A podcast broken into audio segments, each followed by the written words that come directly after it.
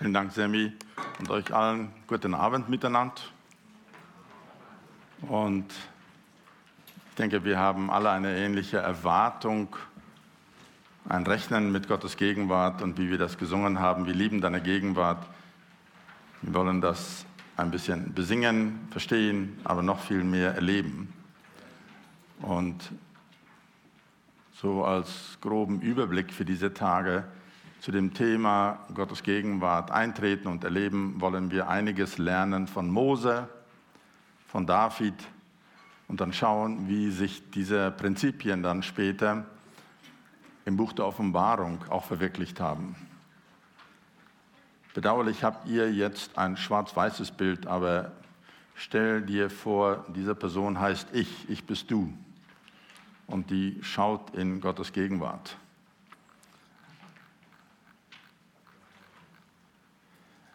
Wir beginnen mit ein bisschen Theorie, aber da habt ihr euch schon dran gewöhnt, das ist bei mir nun leider mal so. Aber meine innere Vorstellung ist, Gottes Gegenwart oder Gottes Herrlichkeit verstehen und erleben. Und besonders der zweite Teil, und erleben, das ist so das Ziel für diese Tage. Und äh, ich möchte ein paar Prinzipien miteinander anschauen und schauen, was hat Mose denn in Gottes Gegenwart erlebt und wie können wir das weiter anwenden. Ich bete noch mit uns und dann können wir mit dem ersten Kapitel beginnen in unserem Skript. Vater, ich danke dir für diesen Abend. Danke, Jesus, du hast gesagt, wo zwei oder drei in deinem Namen versammelt sind, da bist du mitten unter uns. Wir danken dir, dass es wirklich tatsächlich so ist und dass wir auch deine Gegenwart erleben und auch genießen dürfen. Und ich bete, Heiliger Geist, dass du Jesus noch mehr verherrlichst in unserer Mitte. Aber Heiliger Geist, dass du bei jedem von uns so ähnlich, wie das bei den Emmaus-Jüngern geschah, dass sie gesagt haben, brannte nicht unser Herz in uns, als Jesus mit uns sprach, als ich dann später verstanden, dass es Jesus war. Heiliger Geist wirkt dieses Brennen in unserem Herzen, nicht nur am heutigen Abend, sondern auch weit darüber hinaus. Amen. Ich gebe einen ganz kurzen Hintergrund zu dem Thema von dem Volk Israel. Nachdem Mose kraftvoll gewirkt hat und Gott machtvoll Zeichen und Wunder getan hat, hat er das Volk Israel aus dem ägyptischen, irgendwo ist meine Strippe hier ein bisschen verknotet, aber das kann ich ja gleich in Ordnung bringen. So.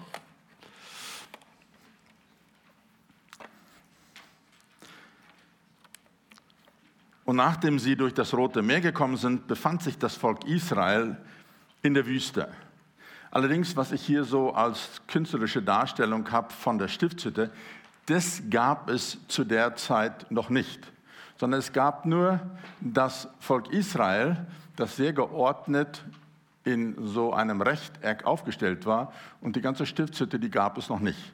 Und dann gab es diesen Bundesschluss und da ist der Berg Sinai, den es tatsächlich scheinbar gibt und der tatsächlich so ähnlich aussieht, so hoch, spitzen und dann flach oben.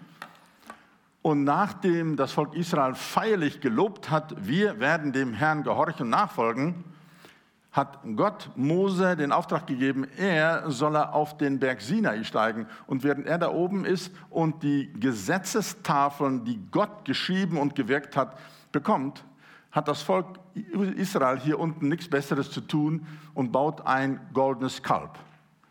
Und dann warnt Gott und sagt, du, dein Volk, das hat ja große Probleme. Und als Mose dann runterkommt, sieht er, dass, wie gesagt, das gab es noch gar nicht, dass jetzt hier das goldene Kalb ist. Und er war so erzürnt. Er kommt aus der Heiligkeit Gottes und inzwischen haben die sich einen Götzen gebaut. Und aus Zorn hat er dann die Tafeln zerstört und dann gibt Gott ihm einen Auftrag. Also alles im Zusammenhang und wir lesen in diesem Kapitel etliche Verse aus 2. Mose 33. Mose nun nahm das Zelt, das Zelt. Das ist leider ein bisschen unscharf formuliert. Es gibt zwei Zelte zu dieser Zeit. Das, die Stiftshütte das Bundeszelt, das gab es noch gar nicht, sondern das Zelt von 2. Mose 33 ist Mose sein höchst privates Zelt.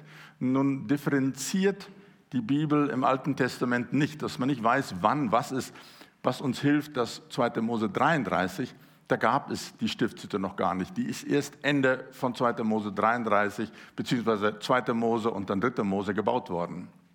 Nun sagt Gott, nimm dein Zelt, das Zelt, und schlug es sich außerhalb des Lagers auf, fern vom Lager für sich und nannte es Zelt der Begegnung. Was ein bisschen schwierig ist, die Stiftshütte wird auch Zelt der Begegnung genannt. Da muss man überlegen, wessen Zelt ist das nun? Zu diesem Zeitpunkt ist das Moses privates Zelt.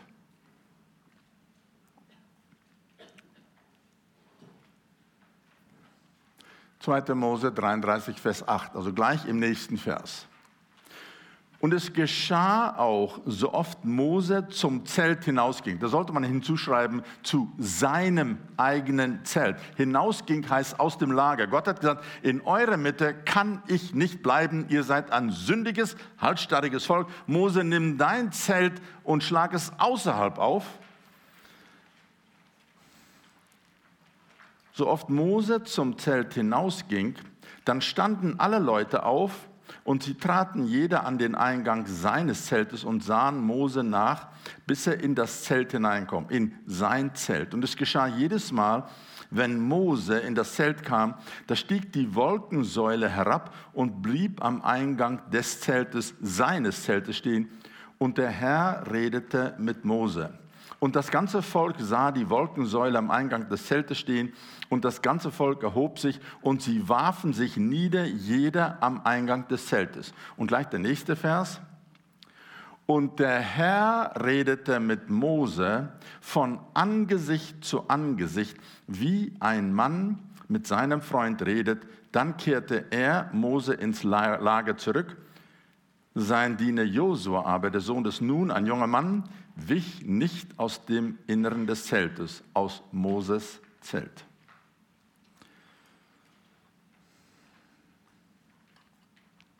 Hier ist eine künstlerische Darstellung von Moses' Zelt.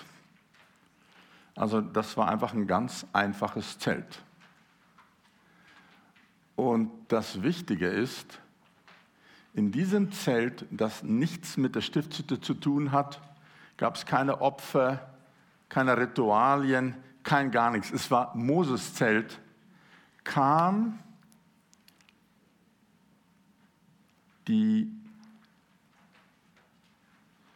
Wolke der Herrlichkeit und senkte sich auf das Zelt.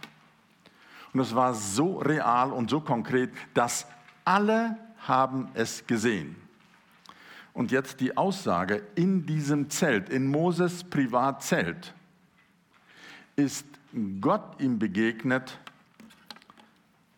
und er erlebte von Angesicht zu Angesicht erlebte Gott. Ich habe einige Verse hier aus 2. Mose 33 vorgelesen. In der Vorbereitung von diesem Seminar, an dem arbeite ich schon längere Zeit, da habe ich eine große Anzahl Bibelkommentare auch zu Rate gezogen. Und dass die Bibelkommentare oder die Bibelausleger sind sich darin einig, dass das gesamte Kapitel 2. Mose 33 ist das erhabenste Kapitel, das es überhaupt im gesamten Alten Testament gibt. Es gibt nicht noch ein höheres mehr ehrfurchtserregendes Kapitel als 2. Mose 33. Und das gipfelt dann in gewisser Weise in diesem Abschnitt. Gott redet zu Mose von Angesicht zu Angesicht, wie ein Mann mit seinem Freund redet. Also ich denke, viele von uns wissen Bescheid. Es gibt gar nicht so viele Menschen im Alten Testament, die als Gottes Freund bezeichnet wurden. Einer der ersten war wahrscheinlich Abraham, aber es ist schon etwas sehr Spezielles, dass Gott redet von Angesicht zu Angesicht, wie ein Mann mit seinem Freund redet. So hat Gott mit Mose kommuniziert. Ich überlege mir, ob ich da was reinschreiben soll. Merkmale von Moses Zelt war vielleicht im Lichte vom Alten Testament ein wichtiges Element. Keine Opfer. Und dann ein zweites Merkmal ist Gottes Angesicht. Mose erlebte Gottes unmittelbares Angesicht. Und dann kann man vielleicht noch sagen, Kommunikation. Eine absolut direkte, unmittelbare Kommunikation. Da gibt es vielleicht noch ein paar mehr, aber eben im Gegensatz zur Stiftshütte, da gab es ein ganzes Ritual und nur die Priester durften rein und alle anderen mussten draußen stehen und zugucken und nur der Hohepriester durfte ganz in Gottes Gegenwart. So gibt es vielleicht noch ein paar mehr Merkmale von Moses' Zelt. Wir lesen immer noch aus 2. Mose 33. Wir haben gerade eben bei 2. Mose 33, 11 aufgehört. 2. Mose 33, 12. Man kann vermuten, obwohl es da nicht so steht, wenn Mose nun sagte zum Herrn, siehe, das war dann wahrscheinlich im Zelt, weil er sagt ja, er redet, Gott redet mit Mose wie mit seinem Freund und jetzt findet ein Dialog zwischen Gott und Mose statt in dem Zelt. Mose nun sagte, siehe, du sagst zu mir, führe dies Volk hinauf, aber du hast mir nicht erkennen lassen, wen du mit mir senden wirst, wo du doch selbst gesagt hast, ich kenne dich mit Namen, ja, du hast Gunst gefunden in meinen Augen. Und nun, wenn ich also Gunst gefunden habe in deinen Augen, dann lass mich doch deine Wege erkennen, so dass ich dich erkenne, damit ich Gunst finde in deinen Augen und bedenke, dass diese Nation dein Volk ist. Gott sagte, mein Angesicht wird mit gehen und dich zur Ruhe bringen. Nun ist es nicht heute der Platz, um das alles zu erörtern. Vorhin war Gott noch wirklich sehr böse, wütend, enttäuscht über das Volk Israel, dass sie ein goldenes Kalb gebaut haben. Und jetzt sagt er, mein Angesicht wird mitgehen. Also hier fängt jetzt eine Form der Fürbitte an, wo Moses eintritt für dieses Volk. Er aber sagte zu ihm, wenn dein Angesicht nicht mitgeht, dann führe uns nicht von hierher. Das war so von Vers 15. Es geht eigentlich um den Abschnitt Vers 18. Als Mose merkte, heute ist ein super Tag der Gunst, da tut er gleich mal einen Schritt weitergehen, wo er merkt, Gott sagt, ich werde mit euch gehen. Also die Sache ist dabei, sich wieder zu klären. Er sagte, lass mich doch deine Herrlichkeit sehen. Dann sprach er, das ist Gott, du kannst es nicht ertragen, mein Angesicht zu sehen, denn kein Mensch kann mich sehen und am Leben bleiben. Nun, ich denke, für heute können wir das überschlagen, könnt ihr selber lesen. Hier gibt Gott Anweisungen und Mose ist dann am nächsten Tag auf den Berg gestiegen, um Gott zu begegnen. Was uns interessiert, ist der Vers. Denke, aus Zeitgründen können wir 2. Mose 34 euch überlassen, dass ihr das selber lest.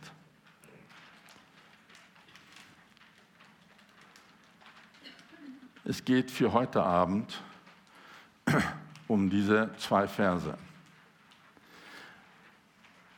In seinem persönlichen Zelt erlebt Mose die Aussage 2. Mose 33, 11. Und der Herr redete mit Mose von Angesicht zu Angesicht, wie ein Mann mit seinem Freund redet. Eine e- enorm intensive Aussage. Im gleichen Kapitel, bei Vers 20, da sagt Gott zu ihm, du kannst es nicht ertragen, mein Angesicht zu sehen, denn kein Mensch kann mich sehen und am Leben bleiben. Ich sage mal, wie ist das jetzt zu verstehen? Einmal im gleichen Kapitel, also nicht irgendwo anders in der Bibel, im gleichen Kapitel steht da, Gott redet mit Mose von Angesicht zu Angesicht und dann ein paar Verse später sagt er, du kannst es nicht ertragen, mein Angesicht zu sehen. Das ist wie eine Form von Spannung oder möglicherweise sogar ein Widerspruch. Und dieser Widerspruch, der wird im Alten Testament nicht aufgelöst, und nicht erklärt. Und noch vor Christi Geburt, also dies muss so grob vielleicht 2000 Jahre vor Christi Geburt alles gewesen sein. 2000 Jahre haben Theologen an diesem Widerspruch herumgerätselt und seit Christus sind schon auch wieder 2000 Jahre vergangen. Also rundweg 4000 Jahre rätseln die Theologen und die Schriftgelehrten über diesen Widerspruch, was könnte es beinhalten. Die Art, wie dann in typischer Weise bei klugen Bibelauslegern umgegangen wird, damit dann sie, nee, das, das sind zwar unterschiedliche Situationen. Also das hier war Moses' Zelt und das hier war oben auf dem Berg Sinai. Also man muss den Kontext berücksichtigen. Sag ich, naja, Kontext hin und her ist aber immer noch Gottes Angesicht, ist das Gleiche. Und einmal darf es sehen und einmal darf es nicht sehen. Ja, wie ist denn das zu verstehen? Und diese Spannung oder Widersprüchlichkeit, die wird im Alten Testament überhaupt nicht geklärt.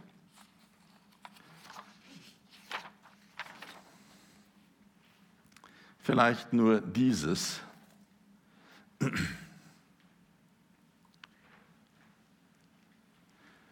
Eine Aussage, die ich in irgendeinem klugen Lexikon fand und so ein bisschen adaptiert habe. Das Angesicht Gottes ist der erhabenste Ausdruck dessen, was Gott ist in seinem Wesen und in seiner Herrlichkeit. Und vielleicht nur zwei Gedanken. Manches steht im Skript, manches steht nicht im Skript. Also die Bibel lehrt uns immer wieder, und das wussten wir auch schon immer, dass Gott ist für unseren menschlichen Verstand unfassbar. Wir können Gott nicht wirklich erfassen, gedanklich, oder er ist weit über unsere Dimension hinaus wirksam und erhaben. Und im Alten Testament haben dann die Autoren quer durch von den frühesten Tagen bis in den späten Tagen bei den Propheten, haben die menschliche Eigenschaften Gott zugeschrieben. Dass Gott hat ein Angesicht oder Gott hat Auge, das Auge des Herrn sieht. Oder Gott hört mit seinen Ohren auf das Schreien seines Volkes. Oder der machtvolle Arm Gottes hat eingegriffen und dann die Feinde Gottes wurden dadurch überwunden. Das ist ein Muster, was besonders im Alten Testament, aber auch im Neuen Testament, da werden Gott menschliche Eigenschaften zugeschrieben, und zwar mit dem Grund, weißt du, Gott ist nicht nur so eine Rauchwolke, sondern Gott ist eine Person, aber zur gleichen Zeit wurde es in der Bibel verboten, die durften nicht ein Bild malen von Gott. Und alle anderen Völker um das Volk Israel herum, die hatten alle ihre Götzen und das sind eigentlich nur lumpige Gestalten aus Stein und aus Holz und die bedeuten nichts.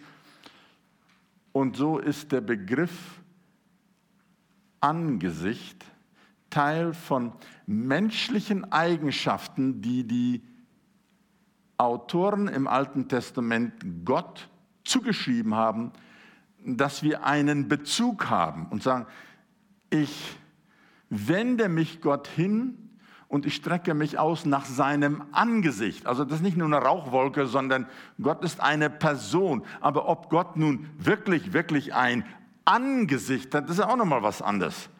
Und ob Gott wirklich einen Arm hat, aber das sind Arten, die die Autoren im Alten Testament entwickelt haben, um die Anbetung, die Beziehung, das Gebet mit Gott zu ermöglichen und sagen, ja, der Mensch ist im Bilde Gottes geschaffen und wir sind das Ebenbild Gottes und wir haben Hände, Füße, Angesicht und wir sind im Bilde Gottes geschaffen.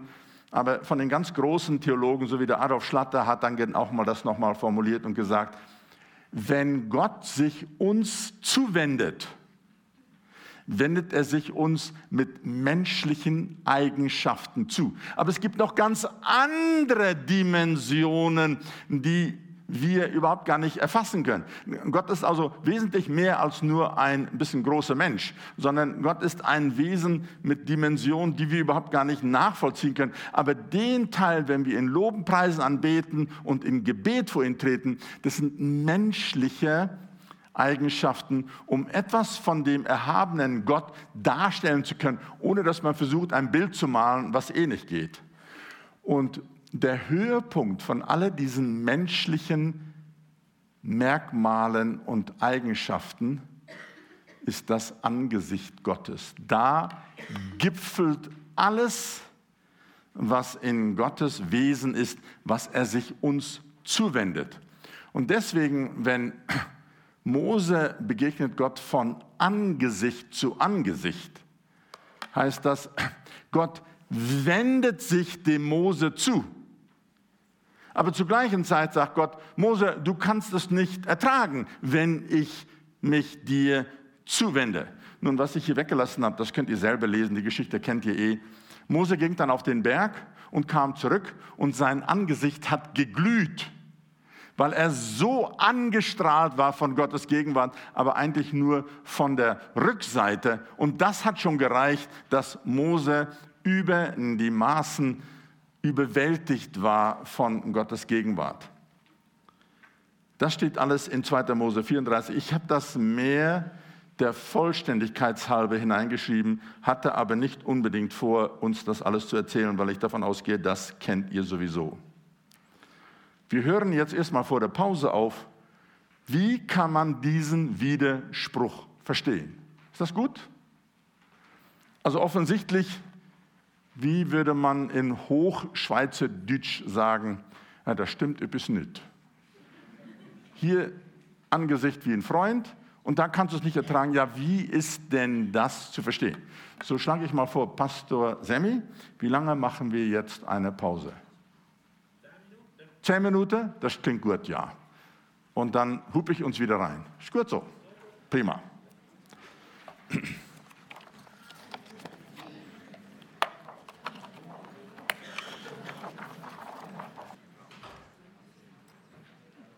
Es geht weiter. Der erste Gedanke von dem Kapitel 1, da steht ein ganzes Stück mehr und das kann man mit gutem Gewinn lesen. Aber den ersten Gedanken, den wir hier heute hervorheben möchten, ist, in diesem so sehr erhabenen Kapitel 33 gibt es irgendwie einen Widerspruch der im hebräischen Alten Testament nicht erklärt wird und nicht aufgelöst wird. Und es bleibt so bis heute stehen. Jetzt machen wir mal im nächsten Kapitel weiter und schauen, wie es geht. Da brauchen wir ein bisschen Sprache, Sprachansatz. Der hebräische Begriff für Angesicht ist Panim. Und Panim ist ein enorm aussagekräftiges Wort, das mehr als 2000 Mal vorkommt im Alten Testament und hat so in etwa die Bedeutung Angesicht, Zuwendung, vor der Seite, Anwesenheit. Und zum Teil wird der Begriff Panim auch auf Objekte und sagt, das ist das Panim von der Leinwand, das ist die Vorderseite von der Leinwand, aber das interessiert uns weniger. Viel wichtiger ist, Panim ist ein Beziehungsbegriff. Einmal zwischen Menschen, aber noch viel interessanter, Panim ist ein Beziehungsbegriff für Gott. Ich male mal lieber ein Diagramm. Das ist so in etwa die Vorstellung von Panim im Alten Testament. Gott sitzt auf seinem Thron und tatsächlich ist diese Vorstellung vom Alten Testament auch in das Neue übergangen. Da steht irgendwo in Timotheus, Gott wohnt in einem gleißenden, unzugänglichen Licht. Das soll dann dargestellt werden. Gott wird nirgends irgendwo von irgendeinem Propheten beschrieben, wie er aussieht vielleicht ein bisschen von Daniel. Das ist die einzigste Ausnahme. Und im Alten Testament, das ist so eine tolle, die hebräische Sprache, eine bildhafte Sprache. Und diesen Vers, das steht im Skript nicht drin, aber ich zitiere den so. Der aaronitische Segen sagt, der Herr segne dich und behüte dich. Der Herr lasse sein Angesicht leuchten. Jetzt, das ist Gottes Panim. Das ist der Inbegriff von wer Gott ist, was er ist. Das ist die Höchstform von Bezeichnung von Gott. Und jetzt sagt, der Herr segne dich und behüte dich. Der Herr lass sein Angesicht leuchten. Das ist nicht nur eine nette Aussage, dieses Leuchten, also das Angesicht,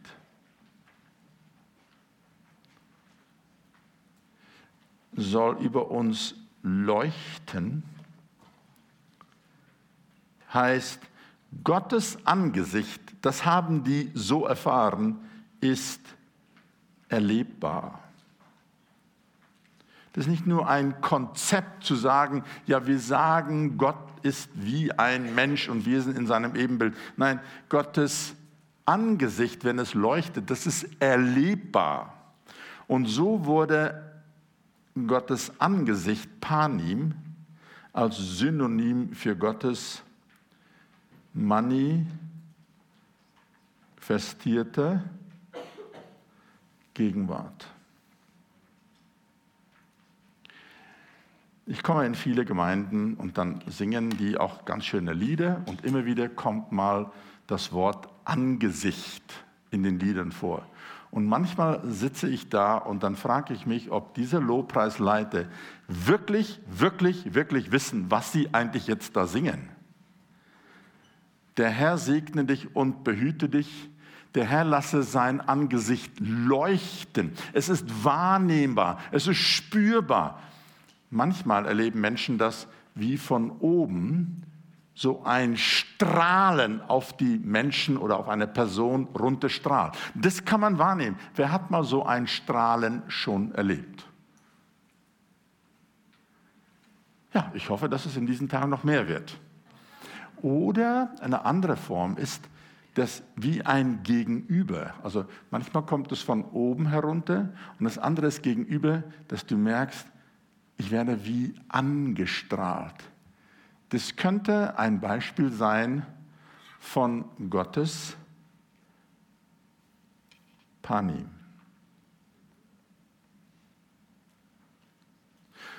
Und die hebräische Sprache versucht, in Sprache zu fassen, was die erlebt haben.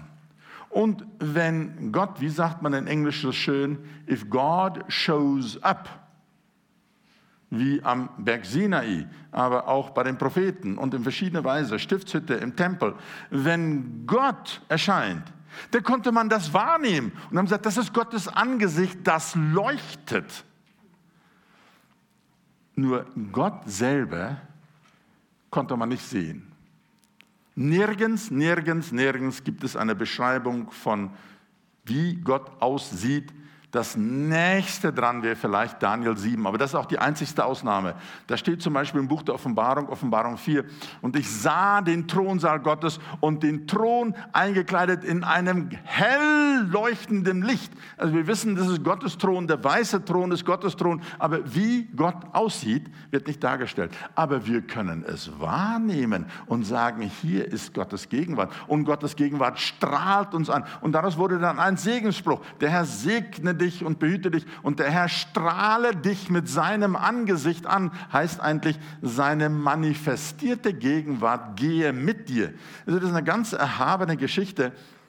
Und dass Gott gesagt hat zu Mose, also dieses Angesicht, du, das kannst du nicht überleben. Das ist so intensiv, kein Mensch kann es überleben. Also das ist so ein bisschen was über Panen. Da steht noch ein bisschen mehr was drin, lest es mal selber. Jetzt,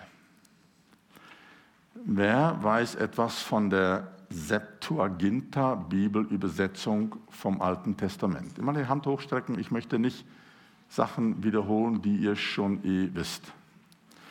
Also die Septuaginta ist die griechische Übersetzung von dem hebräischen Alten Testament.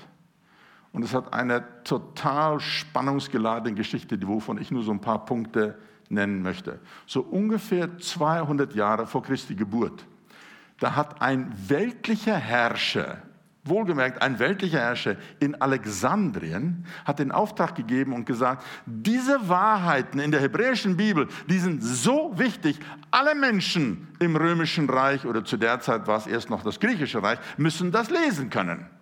Nun war ja gemessen an der Größe von Alexander dem Großen sein Reich, war das Volk Israel ein relativ kleines Volk und die haben Hebräisch gesprochen. Und dieser weltliche Herrscher hat dann 70 hebräische Theologen hergeholt und gesagt, ihr sollt die Bibel in Griechisch übersetzen, damit die ganze Welt die Botschaft vom Alten Testament lesen kann. Nun ist es dann doch ein größeres Projekt geworden. Das hat dann viele Jahrzehnte, zum Teil auch hunderte Jahre gedauert, bis die Bibel übersetzt ist. Aber Septuaginta, die Kurzform davon ist LXX, kommt daher, dass nun angeblich 70 Theologen das übersetzt haben. Ob das nun wirklich so ist, keine Ahnung. Warum das für uns wichtig ist, da gibt es ein paar Gründe. Also erstmal, das Alte Testament ist in Hebräisch geschrieben, eine reiche, ausdrucksstarke Sprache und die haben die Gegenwart Gottes gekannt und haben das alles ganz intensiv in Hebräisch formuliert. Und nun mussten diese 70 Wissenschaftler oder Sprachtheologen oder was er gerade, die mussten nun diese Wahrheiten in Griechisch übersetzen, weil Griechisch war dann zu der Zeit von Alexander dem Großen die Weltsprache, so wie Englisch jetzt die Weltsprache ist. Und nun mussten diese Theologen darum ringen und sagen, das, was Mose und diese Leute erlebt haben, wie können wir das in eine Umgangssprache hineinbringen, dass die Leute verstehen, was die Hebräer damit gemeint haben? Du, das ist ein echt steiler Auftrag. Und warum das für uns überhaupt relevant ist, nach Christi Werken und seinem Kreuz und allem haben dann die uns vertrauten neutestamentlichen Autoren haben alle in Griechisch geschrieben. Matthäus, Markus, Lukas, Johannes, Petrus, Jakobus, Paulus und die alle haben in Griechisch geschrieben. Aber die schwere Arbeit, um intensive hebräische Begriffe in Griechisch zu übertragen, das haben andere schon gemacht und da haben die 200 Jahre dran gearbeitet. Und so hatten die neutestamentlichen Autoren haben einen riesen Vorrat von guten Begriffen gehabt und konnten sofort damit schreiben, wenn alle diese Leute, Matthäus, Markus, Lukas, Johannes, Petrus und wie alle hießen, das auch noch machen müssten, ja, dann hätte das Alte Testament dagestanden, aber unser Neues Testament hätte dann 200 Jahre gebraucht, bis es geschrieben wurde. Versteht ihr das Problem? Also für uns höchst relevant, dass die Septuaginta ist ein Zwischenschritt. Nun kommt noch eine Sache hinzu. Also diese 70 Theologen, die das geschrieben haben, die haben sich dann Gedanken gemacht, ja, was ist denn da passiert? Und haben es übersetzt. Und da hat irgendein kluger Kommentar, den ich irgendwo gelesen habe, so Wikipedia und Co., die haben gesagt, die Septuaginta-Leute, die haben nach modernen Maßstäben, wie man die Bibel übersetzt, haben sich doch etliche Freiheiten selber eingeräumt. Also heutzutage wird die Bibel, sag mal, das Neue Testament griechisch wird akribisch übersetzt in das Deutsche. Und eine meiner Lieblingsübersetzungen, das ist zum Beispiel die Zürcher Bibel. Kann man auch verstehen, ist ja auch Schweizer dran gearbeitet haben, also nebenbei. Also das ist bei weitem die exakteste Bibel. Weil ich aber so oft in Deutschland bin, arbeite ich meistens aus der Elbefelder, dies eine gute, starke zweite Stelle. Aber äh, weißt du, ich, wenn ich länger mit euch wäre, dann würde ich immer mit der Zürcher Bibel arbeiten. Auf jeden Fall, heutzutage arbeitet man minutiös, aber die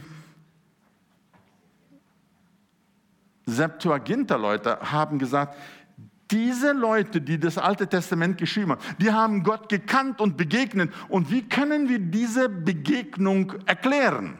Und die haben sich manchmal so ein bisschen Freiheiten hineingenommen, die man heute sprachlich so nicht mehr akzeptieren würde. Aber uns hilft es sehr.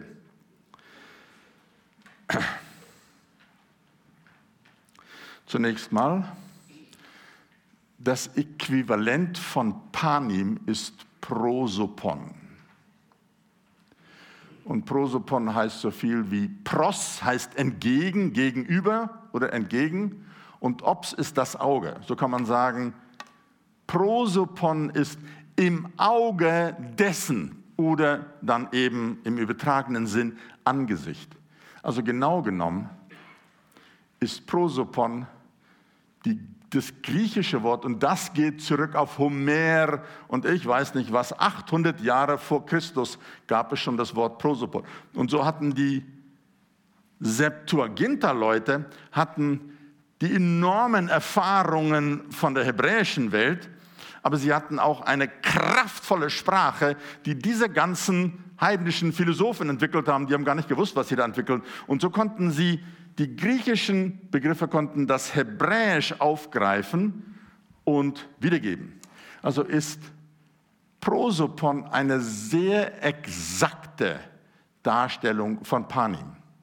Und hier nur ein Kommentar. Der Begriff Prosopon gibt das ganze Bedeutungsspektrum des alttestamentlichen Wortes Panim wieder.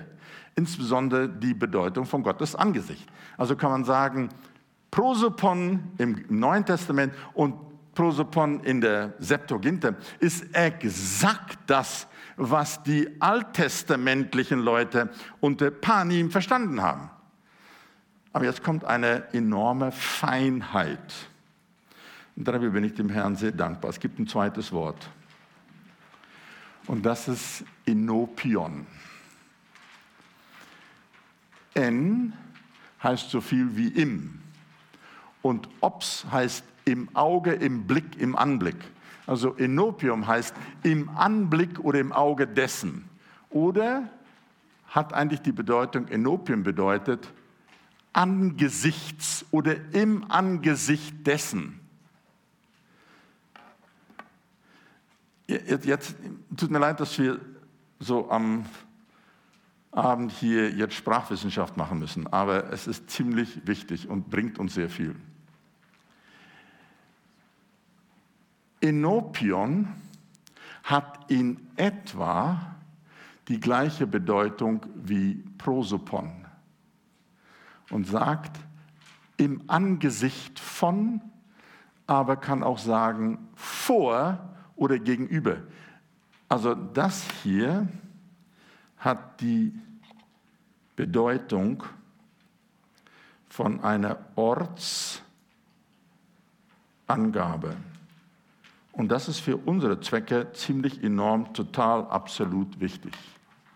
Spricht also nicht nur von Angesicht, sondern wenn ich mir vorstelle, da ist Gottes Thron und ich komme und angesichts Gottes Thron bete ich an, dann haben die Septuaginta-Leute zwei Dinge getrennt.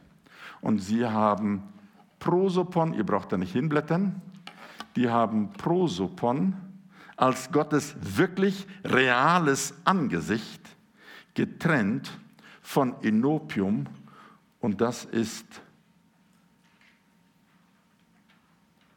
der Ort vor Gott. Und die haben das sehr, sehr konsequent angewendet. Das sieht dann so aus. hier ist Gott und ähnlich, ich hätte genau das gleiche Bild nehmen können mit diesem vielen Feuer und alles, aber ich dachte, es ist vielleicht leichter, um das damit darzustellen. Die Septuaginta-Übersetzer haben gesagt, hier ist Gottes Angesicht, ist prosopon, Angesicht. Aber es gibt einen Raum vor Gottes Thron und der heißt Enopion. Und den könnte man übersetzen als vor. Vor was? Vor Gottes Angesicht. Oder eine andere Art zu übersetzen wäre angesichts. Oder eine andere Art zu übersetzen wäre vor dem Angesicht.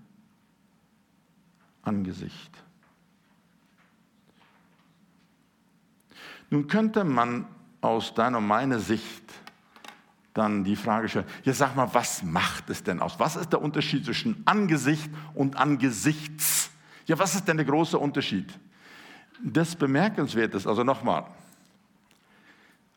die hebräische Bibel beschreibt Abraham, Isaac, Jakob und dann Mose, David, Jesaja, alle, was sie mit Gott erlebt haben. Und das ist in hebräischer Sprache. Und diese Erlebnisse haben die Septuaginta-Leute in Griechisch wiedergegeben. Aber sie wollten diese Feinheiten von was haben denn diese Leute in Gottes Gegenwart erlebt, das haben die versucht darzustellen. Und diese Darstellung in Griechisch hat maßgeblich das Neue Testament geprägt. Und den Höhepunkt von dieser Differenzierung findet man im Buch der Offenbarung. Das war eines der für mich richtig schönen Aha-Erlebnisse. Das heißt, die Septuaginta-Bibel macht einen Unterschied zwischen Gottes Angesicht und dem Raum vor Gottes Thron und der heißt Enopion. So, nun mal so eine künstlerische Darstellung. Ich weiß nicht, ob die Künstler, die das gemalt haben, war vermutlich irgendein italienischer Meister, der es in irgendeine, was weiß ich, großen Kathedrale oder Dom oder so gemalt hat. Hier ist, allerdings hat er sich das die Freiheit erlaubt, Gott darzustellen. Naja, das ist nicht, was die Bibel sagt. Die Bibel sagt, man kann Gott nicht sehen, weil es, es müsste ein ganz helles Licht sein. Und hier sind die 24 Ältesten um den Thron die Auflösung von diesem Bild ist ein bisschen mickrig, aber jede dieser 24 Ältesten hat eine Harfe und noch ein Gefäß mit Rauche, Rauchopfer. Und nun, wer dieser Prophet genau ist, weiß ich nicht, aber Enopion ist dieser Raum vor Gottes Thron. Mal sehen, wenn ich das da reinschreibe, ob man es noch sehen kann. Kann man das sehen? Jo, gerade noch. Der Raum heißt Enopion und hier ist Prosopon. Und diese Differenzierung zwischen Gottes wirklichem, realen Angesicht und dem Raum vor Gottes Thron, der wird konsequent im Neuen Testament angewendet. Und deswegen ist es für uns relevant. Wir machen hier nicht Sprachunterricht, einfach nur um ein bisschen die Zeit zu vertun, sondern diese Wahrnehmung, die die Septuaginta-Leute haben differenziert zwischen Gottes wirkliches Angesicht und dem Raum vor Gottes Thron. Das ist im gesamten Alten Testament in der Septuaginta-Bibel aber dann im Neuen Testament konsequent und seinen Höhepunkt findet es im Buch der Offenbarung. Da kommt, ich weiß die genau nicht mal, glaube ich, 25 Mal kommt Enopium vor. Und all die Dinge, die wir da lesen von Zornesschalen und der Engel und ähm, Donner und ich weiß nicht was alles, das geschieht alles in Enopium. Da können wir schon mal herausfinden, was meint Enopium. Da kommen wir dann übermorgen hin. So. Jetzt der Clou an der Geschichte ist, wir haben festgestellt, 2. Mose 33, 20, dann sprach er, Gott, hebräisch geschrieben, du kannst es nicht ertragen, mein Angesicht zu sehen, denn kein Mensch kann mich sehen, Panim. Und 2. Mose 33, 11, und der Herr redete mit Mose von Angesicht zu Angesicht, Panim zu Panim die Septuaginta hat übersetzt und sagt, und er sagte, du sollst mein Angesicht prosopon nicht erblicken können. Und der Herr sprach zu Mose von Enopion zu Enopium. Da haben sie das jetzt getrennt. Das versuche ich darzustellen. Hier ist also Moses Zelt und Mose kommt hin während die Israeliten eigentlich noch im Zorn Gottes sind. Und Mose betritt sein Zelt und dann spricht Gott zu Mose von Enopion zu Enopion.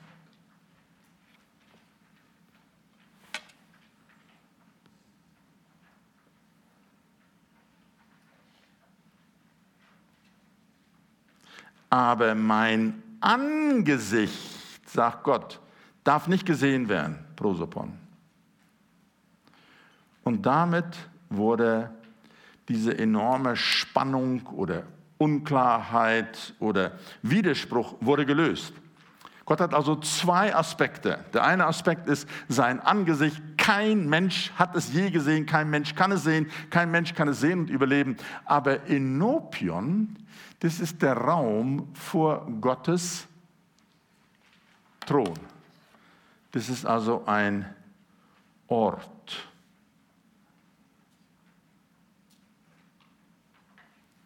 Und dieser Ort, dem haben die im Alten Testament und im Neuen Testament noch viel mehr exakt wahrgenommen. Und was geschah bei Mose?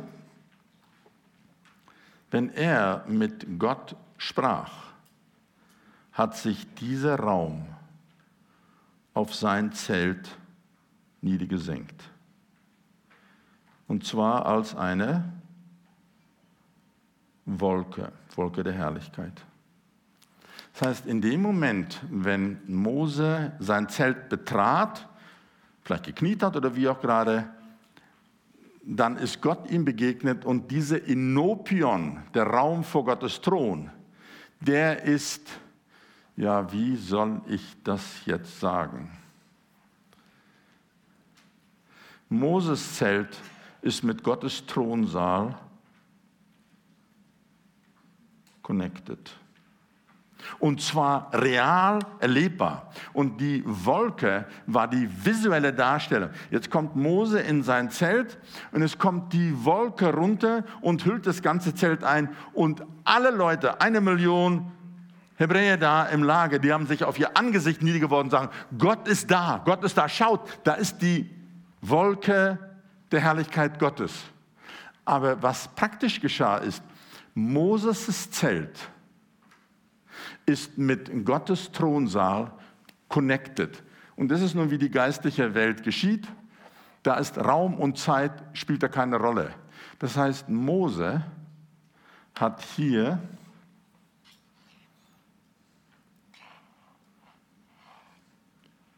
Gottes Thronsaal erlebt. Und das Bemerkenswerte ist, es gab keine Opfer, keine Tiere, die geschlachtet wurden, kein gar nichts.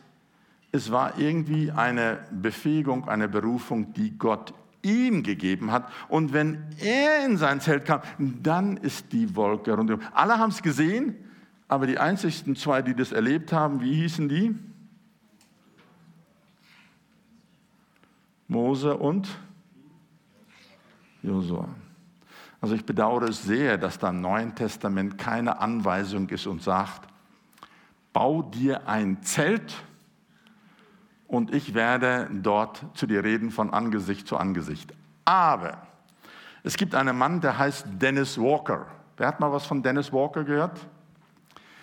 Dennis Walker, der hat mal, das ist jetzt auch schon gerade noch in diesem Jahrhundert, also vor zwölf Jahren hat er bei uns ein Seminar gehalten.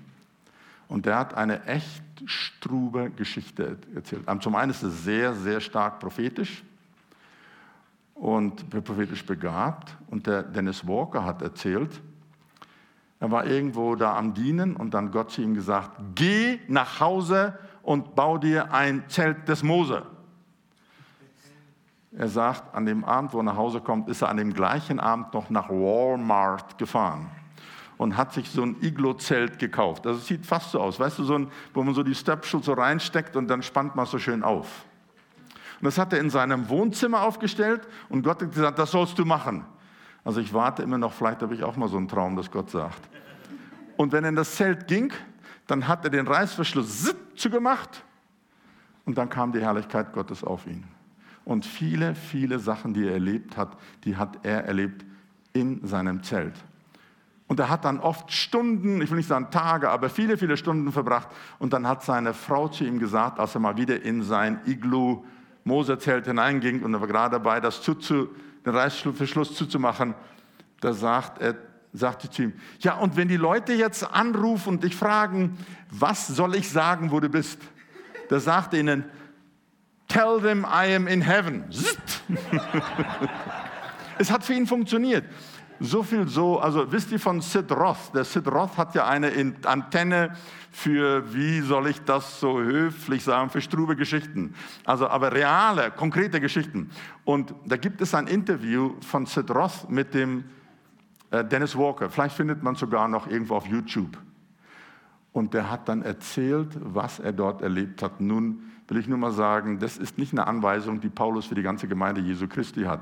Gott hat das Dennis Walker selber gesagt. Also ich warte noch, vielleicht werde ich mir auch mal vorsichtshalber schon so ein Iglu-Zelt kaufen und das in meinem Wohnzimmer aufstellen und warten auf den Tag, dass Gott sagt, geh hinein. Und das, das kann man nicht multiplizieren. Das ist so eine einmalige Aufforderung Gottes. Aber er hat dann genau das erlebt.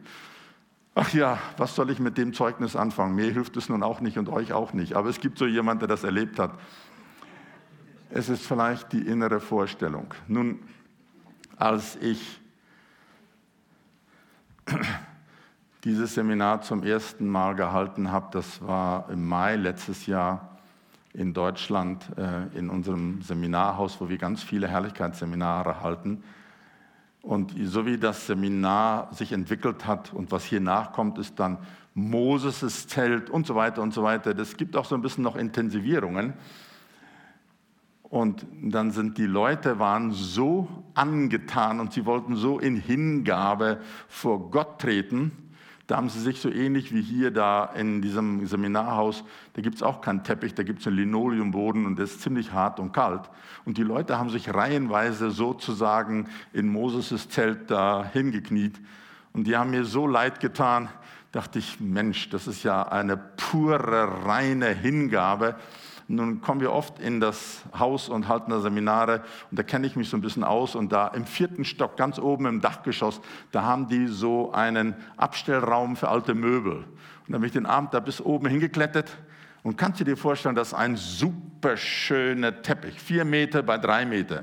Da wird das Ding mitgenommen und dann ausgerollt und den Rest des Seminars haben die Leute wie die Sardinen in Moses' Zelt gelegen.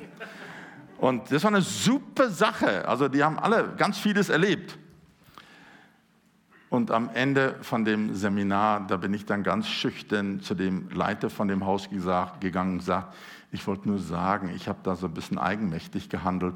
Also mir haben die Leute so leid getan, die da auf dem Zementboden da in Gottes Gegenwart in Moses Zelt liegen müssen. Und ich habe das Zelt da bereichert mit deinem schönen ähm, Teppich da. Sagte, den Teppich, wo hast du den denn her? Sag ich, ja, da ganz oben habe ich ihn geholt. Den hast du da geholt? Sag ich, ja, und ich möchte mich auch dafür entschuldigen, dass ich nicht um Erlaubnis gefragt habe. Das war am Freitagabend und da war euer ganzes Büro hier geschlossen. Sagte, da haben die Leute auf den Teppich gelegen. Da sage ich, ja, die waren da. Ich, er, weiß, er kannte das Seminar nicht, ich konnte nicht sagen, das war Moses' Zelt. Das hätte er mir nicht geglaubt. Das ist ein evangelikales Haus. Was soll er mit Moses' Zelt anfangen? Der sagte, Mensch, auf dem Teppich haben sie gelegen. Sag ich, ja, die haben eine ganz gute Zeit gehabt. Der sagte, hätte ich das gewusst, hätte ich den Teppich erst gereinigt. Der ist so dreckig, die haben auf dem dreckigen, dreckigen Teppich gelegen. Ich dachte ich, weil dreckig, dreckig hin und her, das war Moses' Zelt.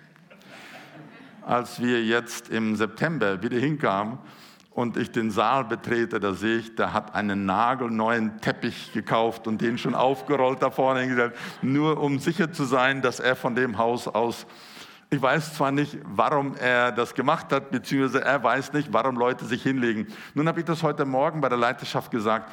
Und wo kommen diese schönen Teppiche her? Von dem Kigo, Kinder, Kinder, Kindergottesdienst. Ja, also dass es nun gerade schöne deutsche Farben sind, ist sicher nur ein Zufall. Aber also das ist jetzt Moses' Zelt.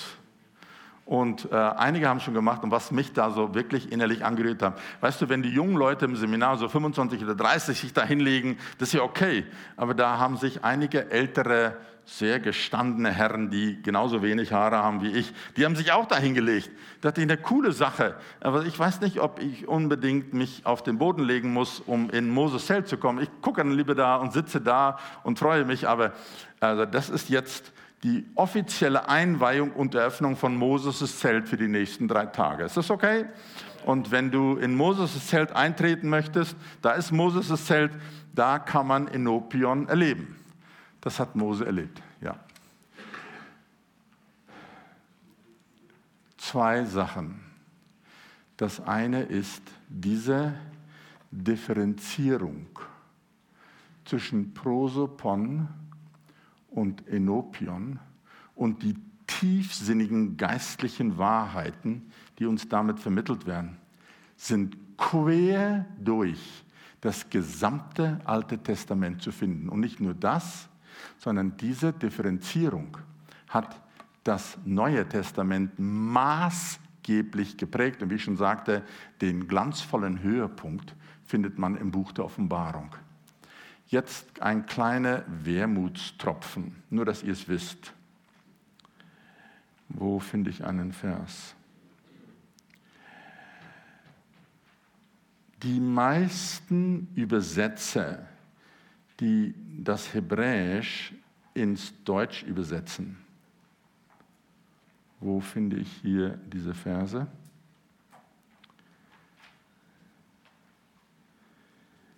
die sehen das nicht als wichtig, dass Enopion eine Bedeutung hat und übersetzen dann diesen sehr intensiven Begriff einfach mit vor.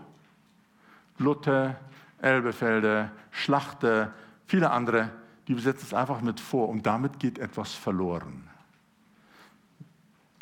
Was in dem Alten Testament differenziert wird, Gottes Angesicht und der Raum vor Gottes Angesicht, das wird gleichgeschaltet oder ignoriert. Und deswegen findet man dieses Enopium in fast keinen deutschen Übersetzungen. Und das ist sehr bedauerlich. Und ich habe das Beste getan, was ich konnte. Und ihr werdet dann später gucken, wenn wir dann neutestamentliche Verse anschauen, morgen und übermorgen Meistens findet sich ein Übersetzer der Enopion mit angesichts oder vor dem Angesicht übersetzt. Schau mal hier, 540 Mal kommt es im Alten Testament vor, 93 Mal im Neuen Testament. Und davon wird fast nichts ins Deutsche übersetzt. Und dadurch geht etwas enorm Wichtiges verloren. Wenn man nur sprachlich guckt, sagt man, naja, eine Präposition, die kann ich auch statt angesichts, kann ich vorübersetzen, macht nichts aus, bedeutet das Gleiche. Ja, sprachlich stimmt es, aber von der prophetischen Bedeutung. Und jetzt noch einen Gedanken.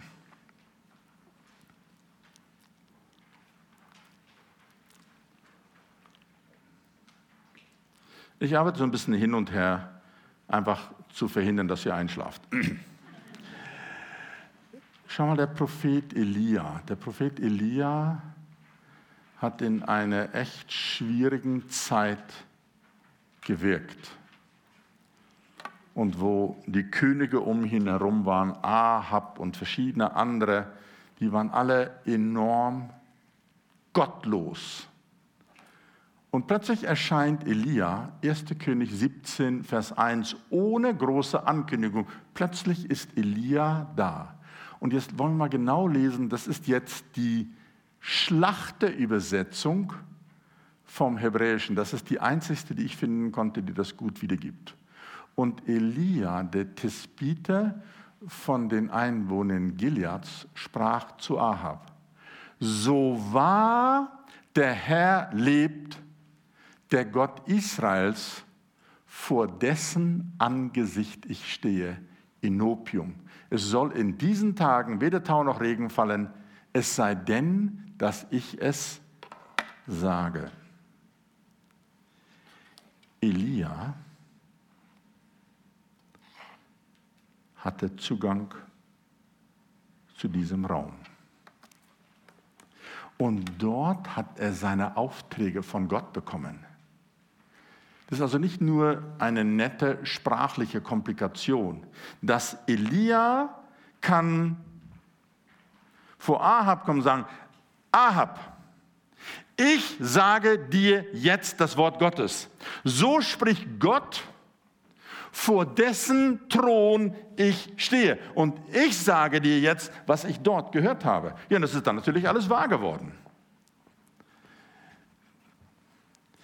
Es geht vielleicht ein bisschen zu weit in diesem Seminar, aber ich will nur andeuten. Elia hatte Zugang zu Gottes Kabinett.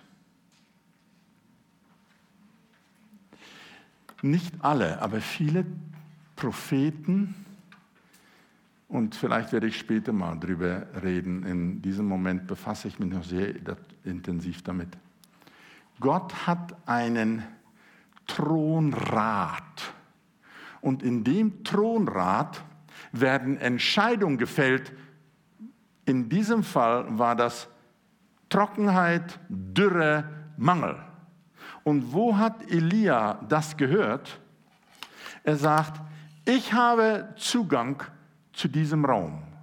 Und Gott hat mir gesagt, und ich komme jetzt hier und sage dir das. Jetzt muss ich Elia malen bin immer so herausgefordert. Ja, und er hatte ja einen Gürtel aus Kamelhaar, das muss man dann auch noch da machen. So, okay.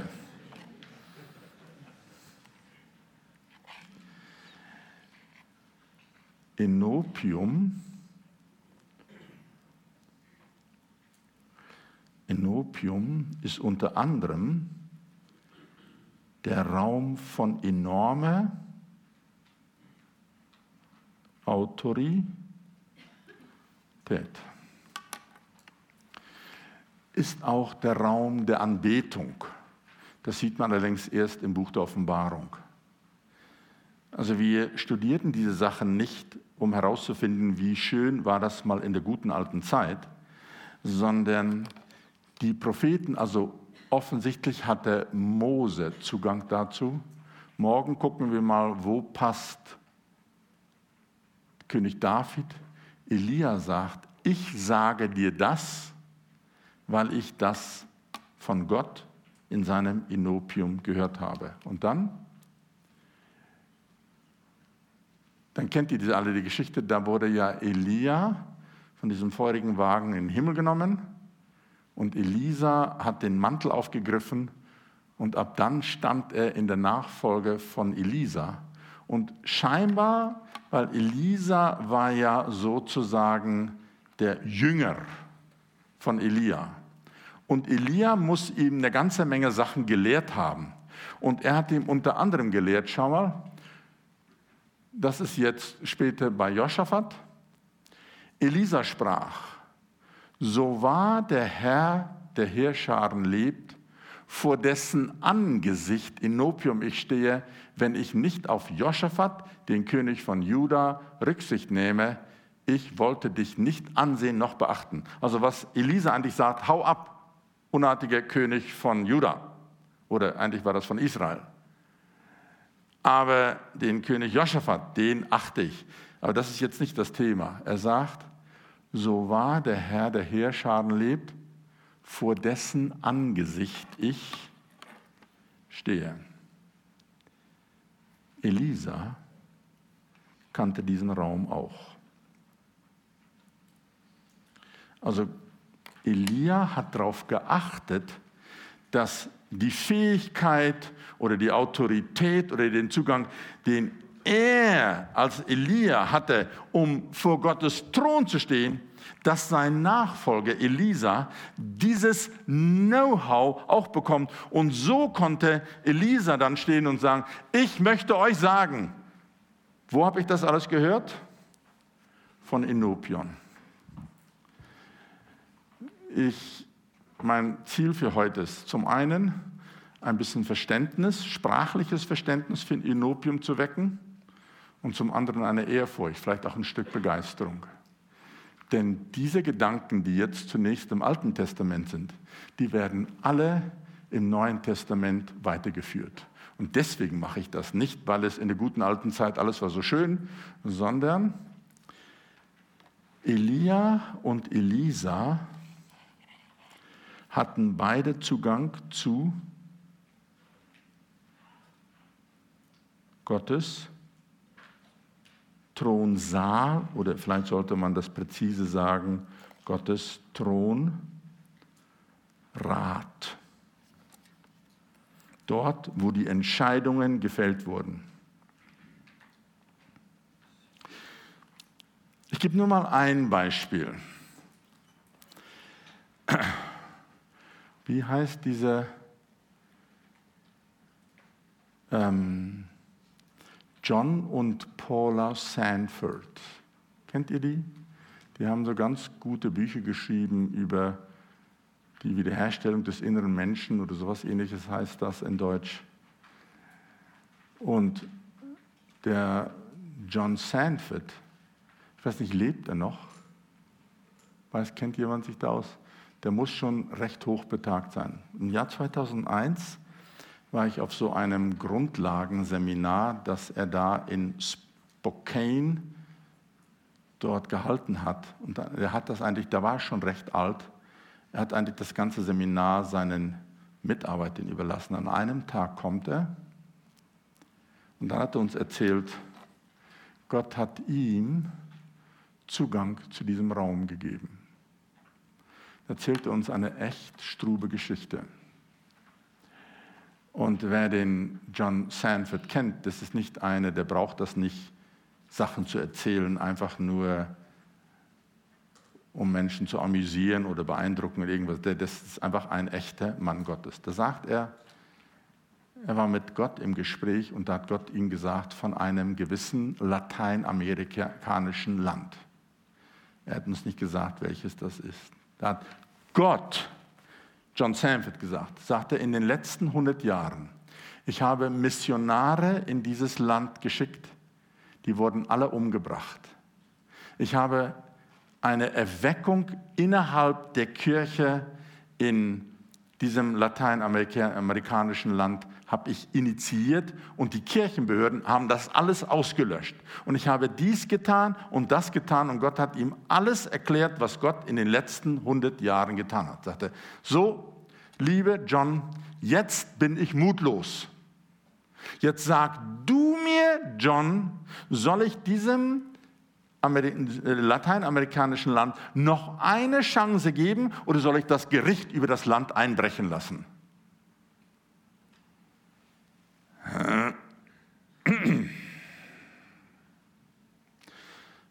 Also das spricht wahrscheinlich für das Hirtenherz von John Sanford. Er sagt, er konnte es nicht übers Herz brechen. Abraham hat ja auch nicht nur gesagt, ja Gott, das ist höchste Zeit, dass du da diese Leute da von Sodom und Gomorrah, ja, bring ein bisschen Feuer, dass da mal ein bisschen Rein und Ordnung kommt und so. Nein, Abraham hat mit Gott gerungen und gebetet und naja, ihr kennt die Geschichte von Abraham. So ähnlich. Nun weiß ich nicht genau, wie die Geschichte ausgegangen ist. Nur ein einiger mit einer starken prophetischen Begabung, die so wie Elia ist und Elisa, die haben Zugang dazu.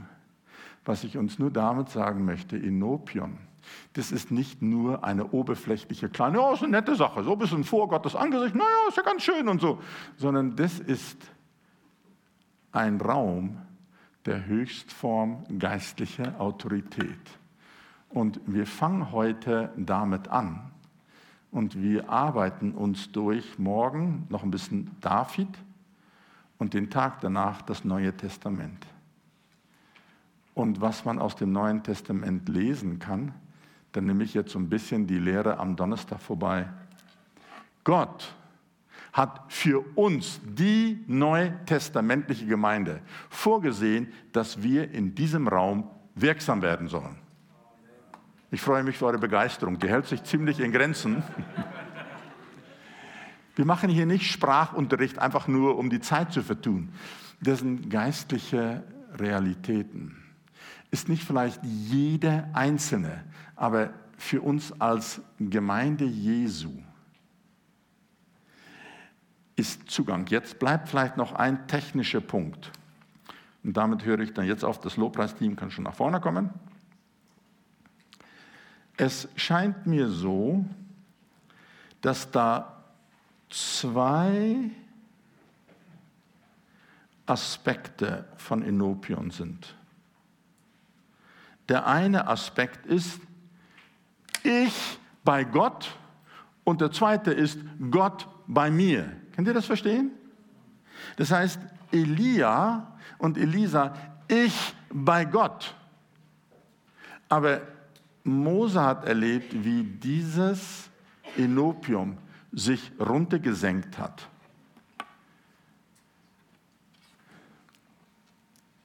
Also Menschen mit einer starken prophetischen Begabung, also häufig eine Seherbegabung, Seer, die können in diesem Raum sehr gut sehen. Aber die meisten von uns sollten das zumindest erleben. Vielleicht müsst ihr heute Abend schon üben für morgen und übermorgen. Leg dich mal hier in Moses' Zelt hin und schau mal, wie aus Gottes Welt in kommt. Wisst ihr, die, die Form ist schon recht gut. So ein richtiges, schönes, genau, passt genau dorthin, ja. Naja, das sind alles nur Scherze. Man kann in Nopion wahrnehmen. Und so wie die Gottes Angesicht im Alten Testament Panim war eine Formulierung für Gottes manifestierte Gegenwart. Enopium ist auch ein Begriff für Gottes manifestierte Gegenwart. Also ich vermute, nach heute Abend werden wir wahrscheinlich noch ein paar Teppiche kaufen müssen, dass wir morgen genug Platz haben, dass alle hier in Enopium liegen können. Weißt du, das geht nicht um eine Handlung. Du kannst auch auf deinem Stuhl das erleben. Das geht um die innere Wahrnehmung. Sagen, Herr, dass deine Welt senkt sich in unsere Gemeinde. Und weißt du, mein Gebet für euch als Leiterschaft und für die ganze Gemeinde ist, da kommen dann Leute hier in die Gemeinde und die wissen von nichts und nichts und sagen nur, boah, das ist so anders hier bei euch. Das ist so schön bei euch. Dann können wir sagen, ja, die Sache fängt mit E an. Enopium heißt Gottes erlebte Thronsaalpräsenz. Damit wollen wir uns befassen. Könnt ihr es verstehen? Ich habe eigentlich nicht viel mehr zu sagen. Ich muss auch eigentlich aufhören. Ich glaube, das ist, das Jetzt sage ich einfach mal Amen, weil es Ende vom Kapitel ist. Aber ich habe das Lobpreisteam gebeten, ob die vielleicht ein oder zwei Gedanken von heute Abend aufgreifen. Weißt du, es ist nicht mein Ziel, alles zu diesem Thema zu lehren, sondern das Grundprinzip ist, Gottes Thronsaal möchte mit unserer Gemeinde connecten. Denn Mose hat erlebt, wie sein Zelt mit Gottes Thronsaal connected ist. Das ist die Idee. Und wir fangen jetzt nur an, aber da kommt auch ein bisschen mehr, dass ihr seht, das ist nicht nur eine Aussage, die Wunschdenken ist. Das steht in der Bibel, dass dieser Raum, der connected mit Gottes Thronsaal und das wollen wir erleben. Jetzt weiß ich nicht genau, lieber Pastor, wie kriegen wir jetzt eine Kurve? Ich sage so einfach Amen. Und wer hier vorne hinlegen möchte in Moses' Zelt, kann das tun. Wer da sitzen will, kann auch tun. Und ich habe eigentlich nichts zu sagen. Ich bete erstmal mit uns.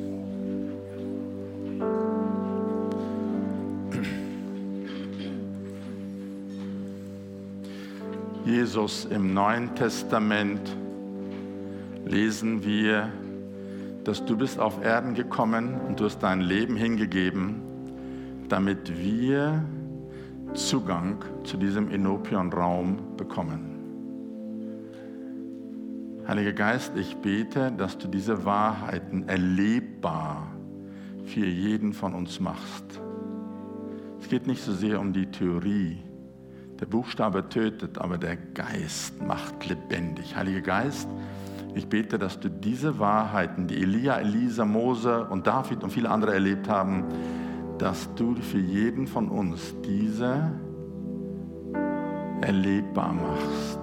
Das sind Realitäten. Wir danken dir, Jesus. Es hat dich dein Leben gekostet, damit du den Preis gezahlt hast, damit wir Zugang zu Enopium bekommen können bete, Heiliger Geist, dass du jeder einzelne Person die Augen anrührst und öffnest, die Herzen anrührst. Herr, wir haben so ein großes Verlangen nach deiner Gegenwart, nach der Begegnung mit dir, nach deiner manifesten Gegenwart. Und so danken wir dir auch heute Abend für die Lobpreiszeit. König David hat gemerkt, sein Zugang zu Enopium war Lobpreis und Anbetung. Und deswegen machen wir jetzt auch hier Lobpreis und Anbetung. Amen.